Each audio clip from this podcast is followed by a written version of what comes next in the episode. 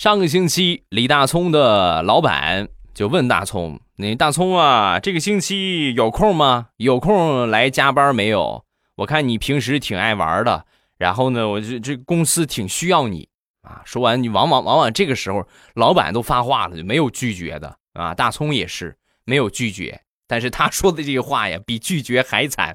他跟老板就说：“啊，那个老板，那什么。”星期天呢，我可以去，但是就是我可能路上会有一些堵，应该会晚一点到啊。老板没问题，没问题，晚点晚点没事儿啊，只要您能来，我就很开心啊。差不多几点能到啊？